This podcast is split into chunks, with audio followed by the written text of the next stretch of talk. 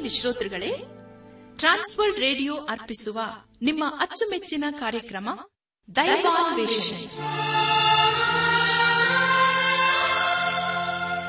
ಪ್ರಿಯ ಬಾನುಲಿ ಮಿತ್ರರೇ ಪ್ರೀತಿ ಸ್ವರೂಪನಾದ ಏಸು ಕ್ರಿಸ್ತನ ಅತಿ ಮಧುರವಾದ ಹೆಸರಿನಲ್ಲಿ ನಿಮ್ಮನ್ನು ವಂದಿಸಿ ಈ ದಿನದ ಪ್ರಸಾರವನ್ನು ಆಲಿಸಲು ಪ್ರೀತಿಪೂರ್ವಕವಾಗಿ ಆಹ್ವಾನಿಸುತ್ತೇವೆ. ದೈವಾನ್ವೇಷಣೆ.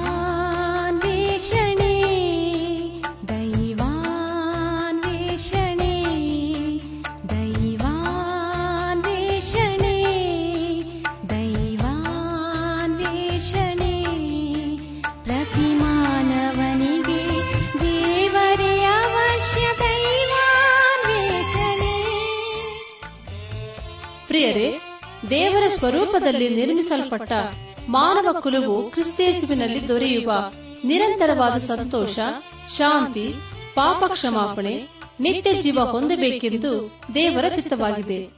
ಈ ಶುಭ ಸಂದೇಶವನ್ನು ನಿಮ್ಮೊಂದಿಗೆ ನಾವು ಹಂಚಿಕೊಳ್ಳಲು ಹರ್ಷಿಸುತ್ತೇವೆ. ನಾವೀಗ ಪ್ರಸಾರ ಮಾಡುವ ಸುಮಧುರ ಗೀತೆ ಹಾಗೂ ದೈವ ಸಂದೇಶವನ್ನು ಆಲಿಸಿ, ನೀವು ಹೊಂದಿಕೊಳ್ಳುವ ಆಶೀರ್ವಾದಗಳನ್ನು ನಮ್ಮೊಂದಿಗೆ ಹಂಚಿಕೊಳ್ಳಬೇಕೆಂದು ವಿನಂತಿಸುತ್ತಾ ಈ ಕಾರ್ಯಕ್ರಮಕ್ಕೆ ಮತ್ತೊಮ್ಮೆ ಸ್ವಾಗತ ಕೋರುತ್ತೇವೆ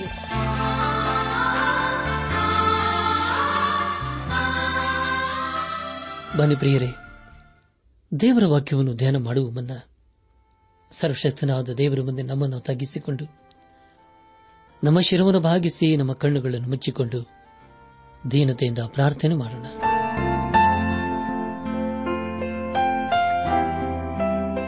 ನಮ್ಮನ್ನು ಬಹಳವಾಗಿ ಪ್ರೀತಿ ಮಾಡಿ ಸಾಕಿ ಸಲಹುವ ನಮ್ಮ ರಕ್ಷಕನಲ್ಲಿ ತಂದೆ ಆದ ದೇವರೇ, ನಿನ್ನ ಪರಿಶುದ್ಧವಾದ ನಾಮವನ್ನು ಕೊಂಡಾಡಿ ಆಡಿ ಸ್ತುತಿಸುತ್ತೇವೆ. ಕರ್ತನೆ, ನೀನು ನಮ್ಮ ಜೀವಿತದಲ್ಲಿ ಉನ್ನತನು, ಮಹೋನ್ನತನು, ಉನ್ನತೋನ್ನತನಾಗಿದ್ದುಕೊಂಡು ಅನುದಿನವೂ ನಮಗೋಸ್ಕರ ಚಿಂತಿಸುತ್ತಾ ಅನುದಿನವೂ ನಮ್ಮ ನಡೆಸ್ತಾ ಬಂದಿರೋದಕ್ಕಾಗಿ ನಿನ್ನ ಸ್ತೋತ್ರಪ್ಪ. ಈ ಲೋಕದಲ್ಲಿದ್ದೇವೆ, ಸಂತೋಷ ಸಮಾಧಾನದಲ್ಲಿದ್ದೇವೆ ಎಂಬುದಾಗಿ ಹೇಳುತ್ತಾದರೆ ಅದು ನಿನ್ನ ಮಹಾಕೃಪೆಯಾಗಿದೆ. ಕರ್ತನೆ ದೇವಾದ ದೇವನೇ ಈ ದಿನ ವಿಶೇಷವಾಗಿ ಎಲ್ಲ ಯವನಸ್ಥ ಮಕ್ಕಳನ್ನು ನಿನ್ನ ಕೃಪೆ ಹಸಗೊಪ್ಪಿಸಿಕೊಡ್ತೇವೆ ಅವರನ್ನು ನೀನೇ ಕಾರಣಿಸಿ, ಅವರನ್ನು ಆಶೀರ್ವಿಸಪ್ಪ. ಅವರ ವಿದ್ಯಾಭ್ಯಾಸವನ್ನು, ಕೆಲಸ ಕಾರ್ಯಗಳನ್ನು ಆಶೀರ್ವಿಸು. ಅವರು ಹೋಗುವಾಗಲೂ ಬರುವಾಗಲೂ ಕರ್ತನೆ, ನಿನ್ನ ಪ್ರೀತಿ ಕೃಪೆಗಳೆಂಬ ಕಿರೀಟದಿಂದ ಶೃಂಗರಿಸಬೇಕೆಂಬುದಾಗಿ ನಿನ್ನಲ್ಲಿ ನಾವು ಬೇಡಿಕೊಳ್ಳುವರಾಗಿದ್ದೇವೆ ನಾವೆಲ್ಲರೂ ಆತ್ಮೀಕ ರೀತಿಯಲ್ಲಿ ನಿನ್ನವರಾಗಿ ಜೀವಿಸುತ್ತ ಒಂದು ದಿವಸ ನಾವೆಲ್ಲರೂ ನಿನ್ನ ಮೈ ಮೇಲೆ ಕಂಡು ಬರಲು ಕೃಪೆ ತೋರಿಸು. ಮಹಿಮೆ ನಿನ್ನ ಮಾತ್ರ ಸಲ್ಲುವುದಾಗಲಿ. ನಮ್ಮ ಪ್ರಾರ್ಥನೆ ಸ್ತೋತ್ರಗಳನ್ನು. ನಮ್ಮ ಒಡೆಯನು, ನಮ್ಮ ರಕ್ಷಕನು ಲೋಕ ವಿಮೋಚಕನೂ ಆದ ಯೇಸು ಕ್ರಿಸ್ತನ ದಿವ್ಯ ನಾಮದಲ್ಲಿ ಸಮರ್ಪಿಸಿಕೊಳ್ಳುತ್ತೇವೆ ತಂದೆಯೇ. ಆಮೇಲೆ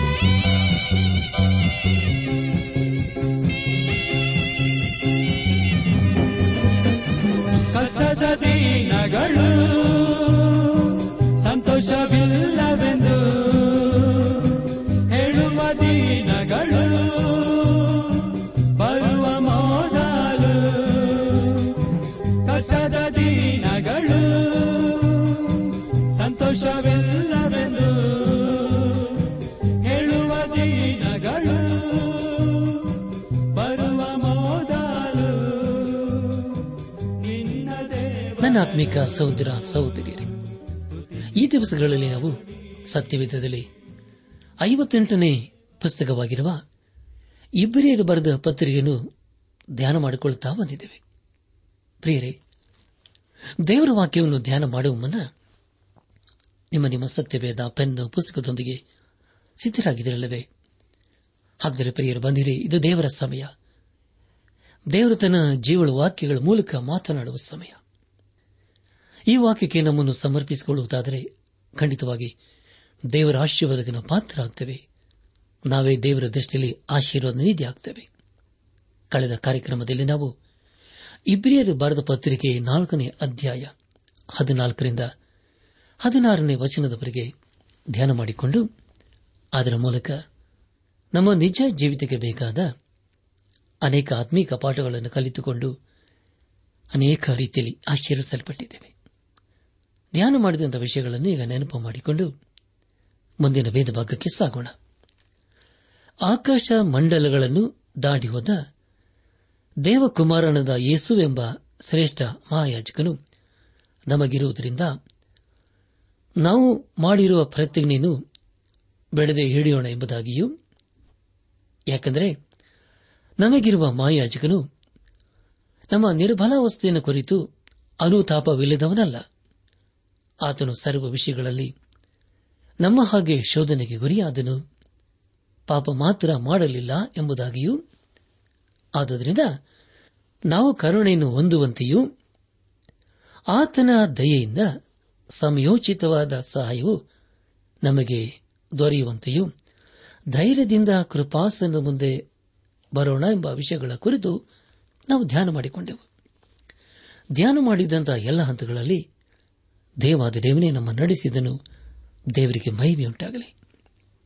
ಇಂದು ನಾವು ಇಬ್ರಿಯರು ಬರೆದ ಪತ್ರಿಕೆ ಐದನೇ ಅಧ್ಯಾಯ.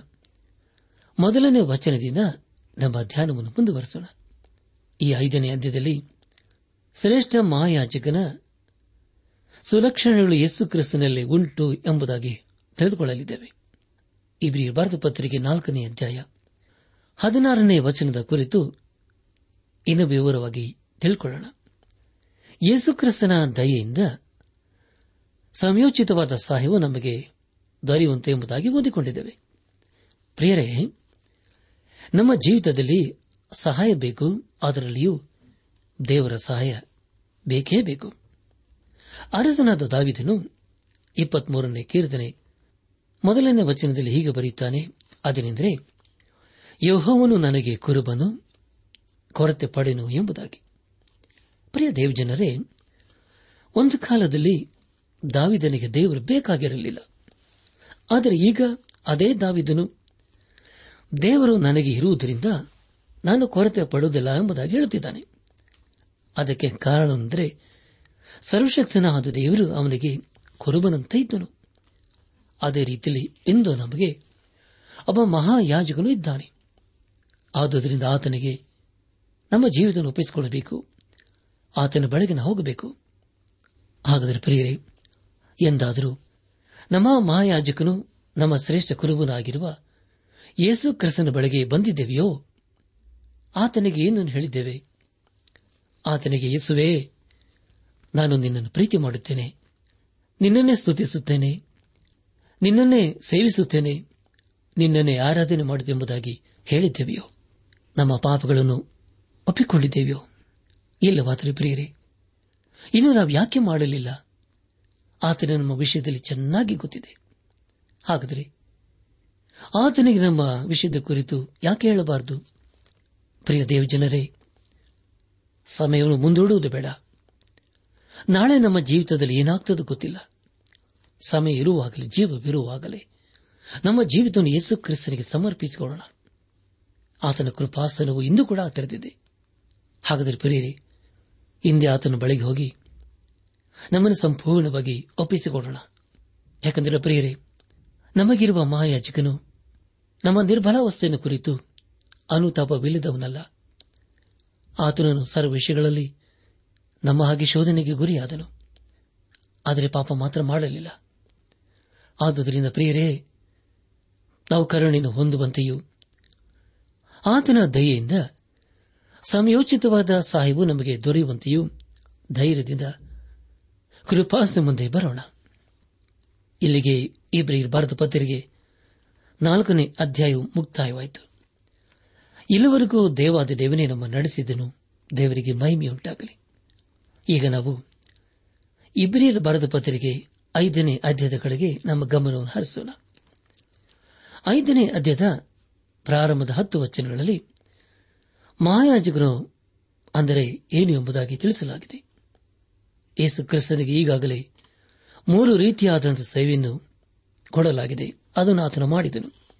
ಮೊದಲದಾಗಿ ಪರವಾದಿಯಾಗಿ, ಎರಡನೇದಾಗಿ ಮಹಾಯಾಜಕನಾಗಿ ಮೂರನೇದಾಗಿ ದೇವರಿಂದ ಮಾನವನಿಗೆ ಕೊನೆಯ ಸಂದೇಶವು ಯೇಸು ಕ್ರಿಸ್ತನ ಮೂಲಕ ಪ್ರಕಟವಾಯಿತು.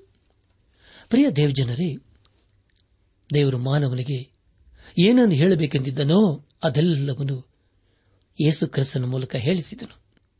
ಒಬ್ಬ ಪ್ರವಾದಿಯಂತೆ ಯೇಸು ಕ್ರಿಸ್ತನು ಮಾತಾಡಿದನು. ಈಗ ಆತನು ದೇವರ ವಾಕ್ಯವಾಗಿದ್ದಾನೆ. ಗ್ರಂಥಕರ್ತನಾದ ಯೋಹಾನನು ಪ್ರಕಟಣೆ ಗ್ರಂಥ ಹತ್ತೊಂಬತ್ತನೇ ಅಧ್ಯಾಯ ಹದಿಮೂರನೇ ವಚನದಲ್ಲಿ ಹೀಗೆ ಬರೆಯುತ್ತಾನೆ, ಅದನೆಂದರೆ ಆತನು ರಕ್ತ ಪ್ರೋಕ್ಷಿತವಾದ ವಸ್ತ್ರವನ್ನು ಧರಿಸಿಕೊಂಡಿದ್ದನು. ಆತನಿಗೆ ದೇವರ ವಾಕ್ಯವನ್ನು ಹೆಸರು ಎಂಬುದಾಗಿ. ಹೌದು ಪ್ರಿಯರೇ ದೇವರ ವಾಕ್ಯ ಅಂದರೆ ಆತನೇ ಯೇಸುಕ್ರಿಸ್ತನು. ಈಗ ಯೇಸುಕ್ರಿಸ್ತನು ನಮ್ಮ ಮಹಾಯಾಚಕನಾಗಿದ್ದಾನೆ ಆದರೆ ಅದೇ ಯೇಸುಕ್ರಿಸ್ತನು ಮುಂದೆ ಈ ಲೋಕಕ್ಕೆ ಬಾರಸನಾಗಿ ಬರಲಿದ್ದಾನೆ. ಆದರೆ ಈಗ ಆತನು ನಮ್ಮ ಮಹಾಯಾಜಕನು. ಆತ ನಮ್ಮ ಮಹಾಯಾಜಕನಾಗಿರುವುದರಿಂದ ಆತನು ಸರ್ವ ವಿಷಯಗಳಲ್ಲಿ ನಮ್ಮ ಹಾಗೆ ಶೋಧನೆಗೆ ಗುರಿಯಾದರೂ ಆತನು ಪಾಪ ಮಾತ್ರ ಮಾಡಲಿಲ್ಲ. ಆದುದರಿಂದ ಆ ಯಾಜಕನಿಗೆ, ಆ ಯೇಸು ಕ್ರಿಸ್ತನಿಗೆ ಹಿಂದೆ ನಮ್ಮ ಜೀವಿತವನ್ನು ಒಪ್ಪಿಸಿಕೊಡೋಣ ಈಗ ನಾವು ಆತನಲ್ಲಿ ನಮ್ಮ ಭಿನ್ನಗಳನ್ನು ಹೇಳಿಕೊಳ್ಳುತ್ತೇವೆ. ಯಾಕಂದರೆ ಆತನು ನಮ್ಮ ಮಹಾಯಾಜಕನು. ಯಾವ ರೀತಿಯಲ್ಲಿ ಆರೋನನು ಯಾಜಕನಾಗಿದ್ದನೋ ಅದೇ ರೀತಿಯಲ್ಲಿ ಯೇಸು ಕ್ರಿಸ್ತನಿಂದ ನಮಗೆ ಯಾಜಕನಾಗಿದ್ದಾನೆ. ಆರೋನನ ಕುಲದ ಪ್ರತಿಯೊಬ್ಬನು ಯಾಜಕನು ಆದ ಹಾಗೆ ಪ್ರತಿ ವಿಶ್ವಾಸಿಯು ಯಾಜಕನೇ ಸರಿ.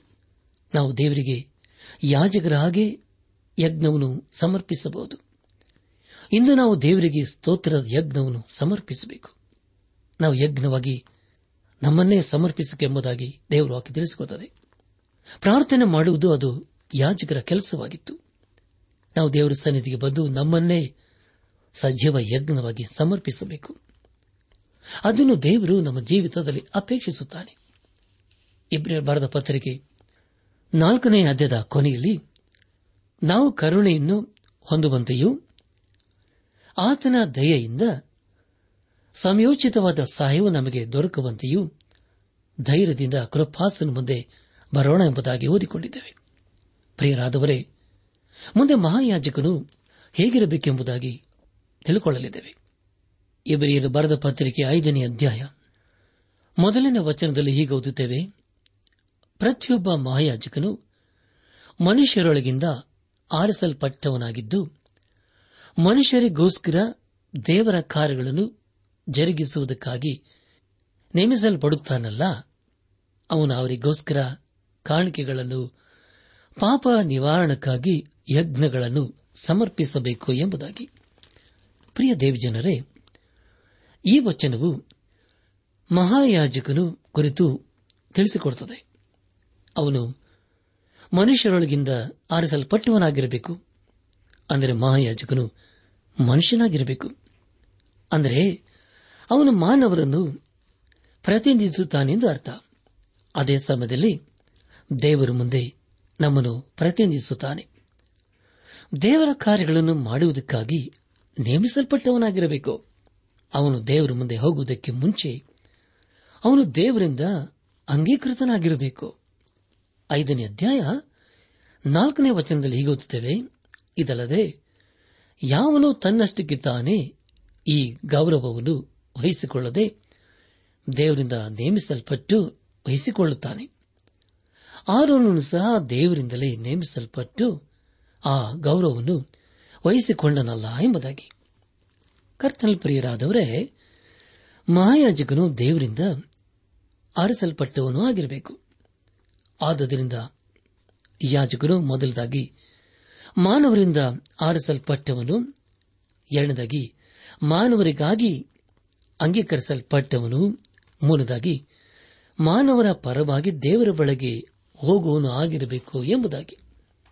ಪ್ರಿಯ ದೇವಜನರೇ, ಈಗ ನಾವು ಯಾಜಕನಿಗೆ ಹಾಗೂ ಪರವಾದಿಗೂ ಇರುವ ವ್ಯತ್ಯಾಸ ಏನು ಎಂಬುದಾಗಿ ತಿಳ್ಕೊಳ್ಳೋಣ. ಯಾಜಕನು ಮಾನವರಿಂದ ದೇವರ ಬಳಿಗೆ ಹೋಗುವನು. ಹಾಗೂ ಅವನು ದೇವರ ಮುಂದೆ ಮಾನವರನ್ನು ಪ್ರತಿನಿಧಿಸುವನು ಆಗಿರಬೇಕು. ಆದರೆ ಪ್ರವಾದಿಯು ಮಾನವರಿಗಾಗಿ ದೇವರಿಂದ ಬಂದು ದೇವರಿಂದ ಮಾನವರಿಗೆ ಸಂದೇಶವನ್ನು ತರುವನು ಆಗಿರಬೇಕು. ಆದುದರಿಂದ ಹಳೆ ತಿಳಿಸುವ ಯಾಜಕರು ದೇವರವರಿಗೆ ಹೇಳಿದ್ದನ್ನು ಮಾನವರಿಗೆ ತಿಳಿಸಲಿಲ್ಲ. ಆದರೆ ಪ್ರವಾದಿಗಳು ದೇವರಿಂದ ಸಂದೇಶವನ್ನು ತಂದು ಮಾನವರಿಗೆ ಮುಟ್ಟಿಸಿದರು. ಅದೇ ಸಮಯದಲ್ಲಿ ಯಾಜಕನು ದೇವರ ಮುಂದೆ ಮಾನವರನ್ನು ಪ್ರತಿನಿಧಿಸುತ್ತಿದ್ದನು. ಆದರೆ ಇಂದೊಬ್ಬ ಯಾಜಕನು ಇದ್ದಾನೆ. ಆತನೇ ಯೇಸು ಕ್ರಿಸ್ತನು. ಆತನು ನಮ್ಮನ್ನು ದೇವರ ಮುಂದೆ ಪ್ರತಿನಿಧಿಸುತ್ತಾನೆ. ಪ್ರಿಯ ದೇವಜನರೇ, ಯಾಜಕನ ಸೇವೆಯು ರಕ್ಷಿಸಲ್ಪಟ್ಟವರಿಗೆ ಹಾಗೂ ರಕ್ಷಿಸಲ್ಪಡದೇ ಇರುವವರಿಗೆ ಬೇಕಾಗಿದೆ. ಯೋಹಾನ್ ವರ್ಧನದ ಮೊದಲಿನ ಪತ್ರಿಕೆ ಎರಡನೇ ಅಧ್ಯಾಯ ಪ್ರಾರಂಭದ ಎರಡೂ ವಚನಗಳಲ್ಲಿ ಹೀಗೆ ಓದುತ್ತೇವೆ. ಅದನೆಂದರೆ, ನನ್ನ ಪ್ರಿಯರಾದ ಮಕ್ಕಳೇ, ನೀವು ಪಾಪ ಮಾಡದಂತೆ ಈ ಮಾತುಗಳನ್ನು ನಿಮಗೆ ಬರೆಯುತ್ತೇನೆ. ಯಾವನಾದರೂ ಪಾಪ ಮಾಡಿದರೆ ತಂದೆಯ ಬಳಿಯಲ್ಲಿ ನೀತಿವಂತನಾದ ಯೇಸು ಕ್ರಿಸ್ತನೆಂಬ ಸಹಾಯಕನು ನಮಗಿದ್ದಾನೆ. ಆತನು ನಮ್ಮ ಪಾಪಗಳನ್ನು ನಿವಾರಣೆ ಮಾಡುವ ಯಜ್ಞವಾಗಿದ್ದಾನೆ. ನಮ್ಮ ಪಾಪಗಳನ್ನು ಮಾತ್ರವಲ್ಲದೆ ಸಮಸ್ತ ಲೋಕದ ಪಾಪಗಳನ್ನು ಸಹ ನಿವಾರಣೆ ಮಾಡುತ್ತಾನೆ ಎಂಬುದಾಗಿ. ನನ್ನ ಆತ್ಮಿಕ ಸಹೋದರ ಸಹೋದರಿಯರೇ, ಇಲ್ಲಿ ಯೋಹಾನನು ಎಲ್ಲರನ್ನು ಸೇರಿಸಿಕೊಂಡು ಬರೆಯುತ್ತಿದ್ದಾನೆ. ನಾವು ಪಾಪಿಗಳಾಗಿದ್ದರೆ ನಮಗೋಸ್ಕರ ತಂದೆಯಲ್ಲೇ ಬೇಡುವ ಮಾಯಾಜಕನು ನಮಗಿದ್ದಾನೆ. ಆತನೇ ಯೇಸುಕ್ರಿಸ್ತನು ಯೇಸುಕ್ರಿಸ್ತನು ಮಾಯಾಜಕನಾಗಿ ನಮಗಿರುವುದರಿಂದ ಬೇರೆ ಯಾವ ಯಾಜಕನು ನಮಗೆ ಬೇಕಾಗಿಲ್ಲ. ನನ್ನ ಆತ್ಮೀಕ ಸಹೋದರ ಸಹೋದರಿಯರೇ, ನಾವು ಒಬ್ಬರ ಪರವಾಗಿ ಮತ್ತೊಬ್ಬರು ಪ್ರಾರ್ಥಿಸಬಹುದು. ಆದರೆ ನಾವು ಒಬ್ಬರ ಪರವಾಗಿ ಮತ್ತೊಬ್ಬರು ಪರಲೋಕದಲ್ಲಿ ಪ್ರತಿನಿಧಿಸುವುದಕ್ಕೆ ಆಗುವುದಿಲ್ಲ. ದೇವರು ಮುಂದೆ ನಮ್ಮನ್ನು ಪ್ರತಿನಿಧಿಸುವನು ನಮಗೆ ಬೇಕಲ್ಲವೇ? ಆದರೆ ಪ್ರಿಯರೇ, ಅದಕ್ಕಾಗಿ ನಾವು ಸಂತೋಷ ಪಡಬೇಕು ಯಾಕಂದರೆ ನಮ್ಮ ಯೇಸು ಕ್ರಿಸ್ತನು ಮಹಾಯಾಜಕನಾಗಿ ದೇವರ ಮುಂದೆ ನಮ್ಮನ್ನು ಪ್ರಯತ್ನಿಸುತ್ತಾನೆ. ಐದನೇ ಅಧ್ಯಾಯ. ಮೊದಲನೇ ವಚನದಲ್ಲಿ ಈಗ ಓದಿಕೊಂಡಿದ್ದೇವೆ, ಅದನೆಂದರೆ, ಪ್ರತಿಯೊಬ್ಬ ಮಹಾಯಾಜಕನು ಮನುಷ್ಯರೊಳಗಿಂದ ಆರಿಸಲ್ಪಟ್ಟವನಾಗಿದ್ದು, ಮನುಷ್ಯರಿಗೋಸ್ಕರ ದೇವರ ಕಾರ್ಯಗಳನ್ನು ಜರುಗಿಸುವುದಕ್ಕಾಗಿ ನೇಮಿಸಲ್ಪಡುತ್ತಾನಲ್ಲ, ಅವನು ಅವರಿಗೋಸ್ಕರ ಕಾಣಿಕೆಗಳನ್ನು, ಪಾಪ ನಿವಾರಣಕ್ಕಾಗಿ ಯಜ್ಞಗಳನ್ನು ಸಮರ್ಪಿಸಬೇಕು ಎಂಬುದಾಗಿ. ಪ್ರಿಯ ದೇವಿಜನರೇ ಯೇಸು ಕ್ರಿಸ್ತನು ತನ್ನನ್ನೇ ನಮಗೋಸ್ಕರ ಸಮರ್ಪಿಸಿಕೊಂಡು ನಮಗೆ ಬಿಡುಗಡೆಯನ್ನು ಕೊಟ್ಟನು. ಆತನು ನಮಗಾಗಿ ಪರಿಶುದ್ಧ ರಕ್ತವನ್ನು ಸುರಿಸಿದನು. ಆ ರಕ್ತವನ್ನು ಬೆಳ್ಳಿಗಾಗಲಿ, ಬಂಗಾರಕ್ಕಾಗಲಿ ಹೋಲಿಸುವುದಕ್ಕೆ ಸಾಧ್ಯವಿಲ್ಲ. ಈ ಯಾಜಕನು ಬೇರೆಯವರಿಗೋಸ್ಕರ ಕಾಣಿಕೆಗಳನ್ನು, ಪಾಪ ನಿವಾರಣಕ್ಕಾಗಿ ಯಜ್ಞಗಳನ್ನು ಸಮರ್ಪಿಸಬೇಕು. ಪರಿಯರೆ ಇಲ್ಲಿ ನಾವು ಪಾಪ ಎಂಬುದಾಗಿ ಓದಿಕೊಂಡಿದ್ದೇವೆ. ಉದಾಹರಣೆಗಾಗಿ, ಒಂದು ವೇಳೆ ನಾವು ಕೋಪಿಸಿಕೊಂಡರೆ ಅದನ್ನು ದೇವರ ಬಳಿಗೆ ಹೋಗಿ ಒಪ್ಪಿಕೊಳ್ಳುವುದಿಲ್ಲ. ಐದನೇ ಅಧ್ಯಾಯ ಎರಡನೇ ವಚನದಲ್ಲಿ ಹೀಗೆ ಓದಿದ್ದೇವೆ ತಾನು ಬಲಹೀನನಾಗಿರುವುದರಿಂದ ಅವನು ಜ್ಞಾನವಿಲ್ಲದವರನ್ನು, ಮಾರ್ಗ ತಪ್ಪಿ ನಡೆಯುವರನ್ನು ತಾಳ್ಮೆಯಿಂದ ಸಹಿಸಿಕೊಳ್ಳುವುದಕ್ಕೆ ಶಕ್ತನಾಗಿರುವನು ಎಂಬುದಾಗಿ. ಪ್ರಿಯ ದೇವಜನರೇ ನಮಗಾಗಿ ಬೇಡುವಂತ ಮಾಯಾಚಕನು ನಮಗಿದ್ದಾನೆ. ಯೇಸುಕ್ರಿಸ್ತನ ಈ ಲೋಕದಲ್ಲಿದ್ದಾಗ ಯೋಹನ್ ಬರೆದ ಸುವಾರ್ತೆ ಎಂಟನೇ ಅಧ್ಯಾಯ ನಲವತ್ತಾರನೇ ವಚನದಲ್ಲಿ ಹೀಗೆ ಹೇಳಿದನು, ಅದೇನೆಂದರೆ, ನನ್ನಲ್ಲಿ ಪಾಪವನ್ನು ತೋರಿಸಿಕೊಡುವವರು ನಿಮ್ಮೊಳಗೆ ಯಾರಿದ್ದಾರೆ? ನಾನು ಸತ್ಯವನ್ನು ಹೇಳುವನಾಗಿರುವಲ್ಲಿ ನೀವು ನನ್ನ ಮಾತನ್ನು ನಂಬದೆ ಇರುವುದು ಯಾಕೆ ಎಂಬುದಾಗಿ.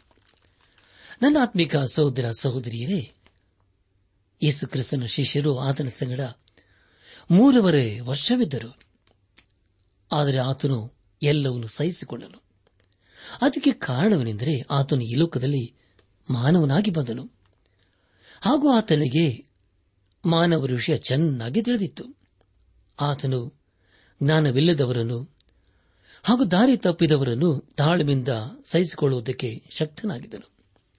ಯಾಚಕ ಕಂಡ ನಾಲ್ಕನೇ ಅಧ್ಯಾಯ, ಪ್ರಾರಂಭದ ಎರಡು ವಚನಗಳು, ಜ್ಞಾನೋಕ್ತಿ, ಹದಿನಾಲ್ಕು, ಹನ್ನೆರಡನೇ ವಚನ ಯೇಷ ಪ್ರವಾದನೆ ಗ್ರಂಥ, ಐವತ್ಮೂರನೇ ಅಧ್ಯಾಯ.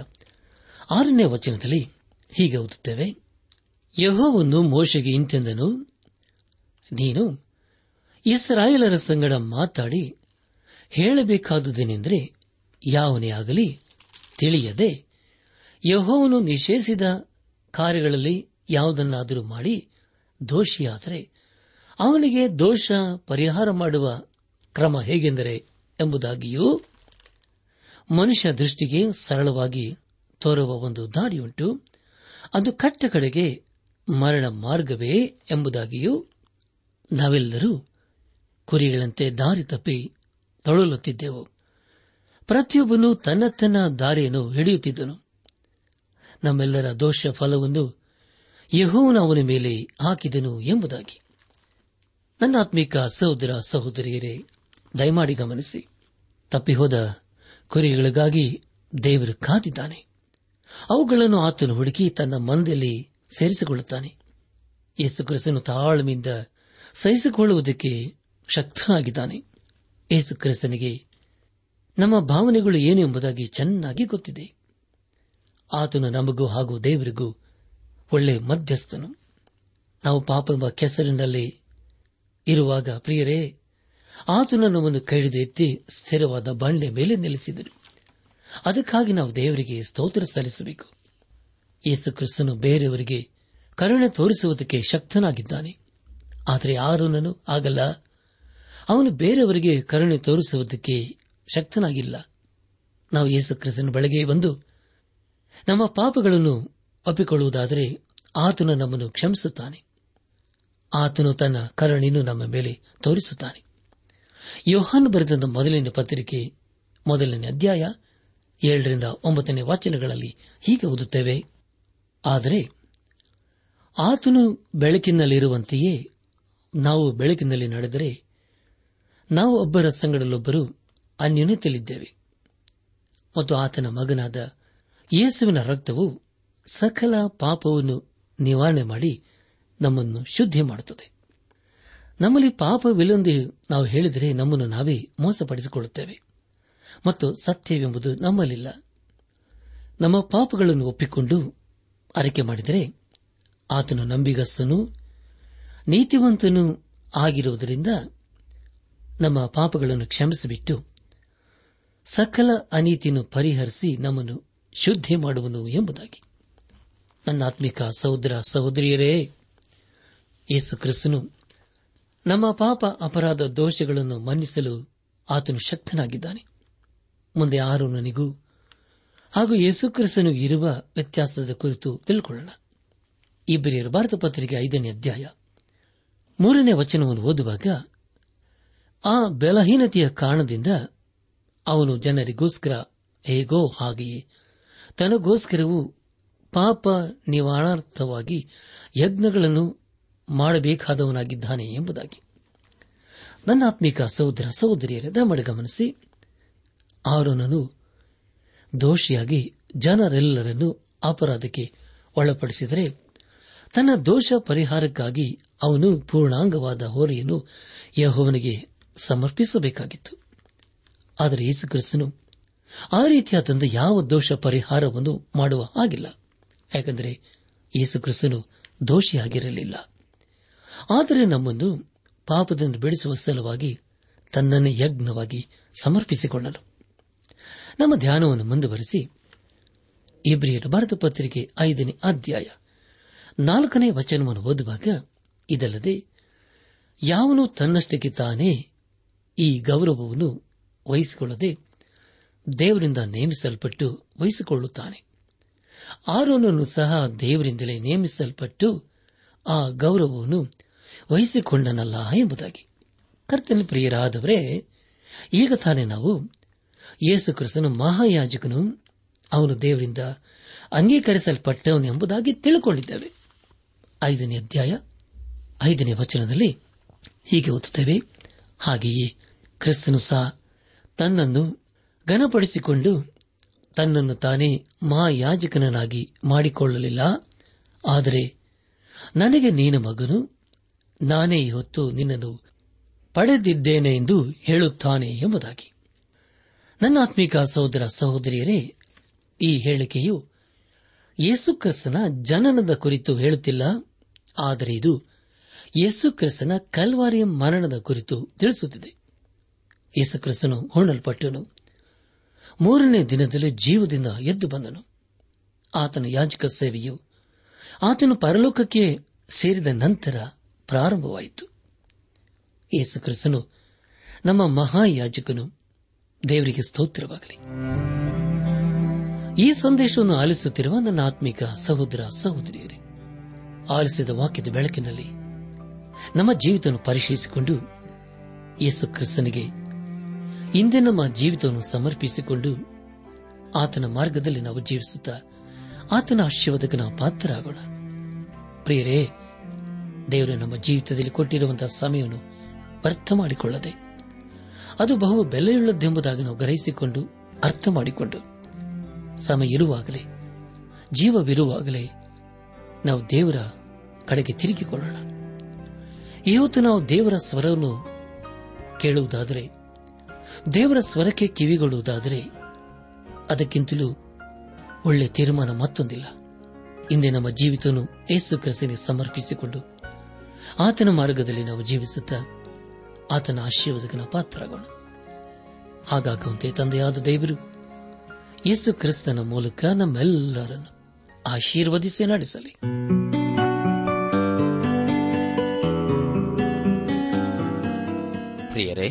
ನಿಮಗೆ ಪ್ರಾರ್ಥನೆಯ ಅವಶ್ಯಕತೆ ಇದ್ದರೆ, ನಿಮ್ಮಲ್ಲಿ ಏನಾದರೂ ಸಂದೇಹ ಅಥವಾ ಸಲಹೆಗಳಿದ್ದರೆ, ದಯಮಾಡಿ ದೂರವಾಣಿಯ ಕರೆ ಮೂಲಕ ನಮಗೆ ತಿಳಿಸಿರಿ. ನಮ್ಮ ಮೊಬೈಲ್ ದೂರವಾಣಿ ಸಂಖ್ಯೆ ಒಂಬತ್ತು ಎಂಟು ನಾಲ್ಕು ಐದು ಆರು ಒಂದು ಆರು ನಾಲ್ಕು ಒಂದು ಎರಡು.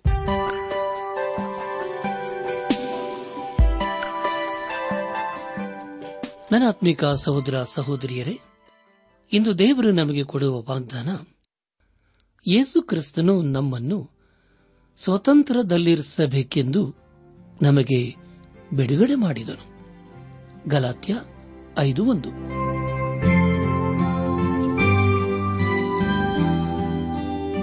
ನಮ್ಮ ನೆಚ್ಚಿನ ಶ್ರೋತೃಗಳೇ, ಇದುವರೆಗೂ ಪ್ರಸಾರವಾದ ದೈವಾನ್ವೇಷಣೆ ಕಾರ್ಯಕ್ರಮವನ್ನ ಆಲಿಸಿದ್ದಕ್ಕಾಗಿ ತುಂಬಾ ವಂದಿಸುತ್ತೇವೆ. ಸೋಮವಾರದಿಂದ ಶುಕ್ರವಾರದವರೆಗೂ ಪ್ರಸಾರವಾಗುವ ಈ ಕನ್ನಡ ಕಾರ್ಯಕ್ರಮದ ಗುಣಮಟ್ಟವು ಇನ್ನೂ ಉತ್ತಮವಾಗಿ ರೂಪುಗೊಳಿಸಲು ನಿಮ್ಮ ಅಮೂಲ್ಯವಾದ ಸಲಹೆಗಳಿಗಾಗಿ ನಾವು ಎದುರು ನೋಡುತ್ತೇವೆ. ನಿಮ್ಮ ನೆಚ್ಚಿನ ಗೀತೆ ಮರುಪ್ರಸಾರ ಮಾಡಬೇಕಾಗಿ ಕೋರಿದರೆ ನಮ್ಮ ವಿಳಾಸಕ್ಕೆ ಇಂದೇ ಸಂಪರ್ಕಿಸಿ. ನಿಮ್ಮ ಪತ್ರಗಳು ನಮಗೆ ಪ್ರೋತ್ಸಾಹ ನೀಡುವುದಲ್ಲದೆ ನಿಮಗಾಗಿ ನಾವು ಮನಸ್ಸಾರೆ ಪ್ರಾರ್ಥಿಸುತ್ತೇವೆ.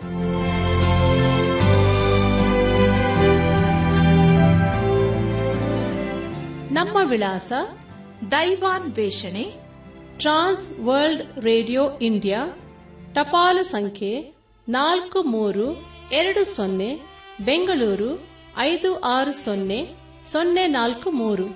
ನಮ್ಮ ಇಮೇಲ್ ವಿಳಾಸ K A N T T B at radio eight eight two dot com ನಮಸ್ಕಾರ ಪ್ರಿಯರೇ.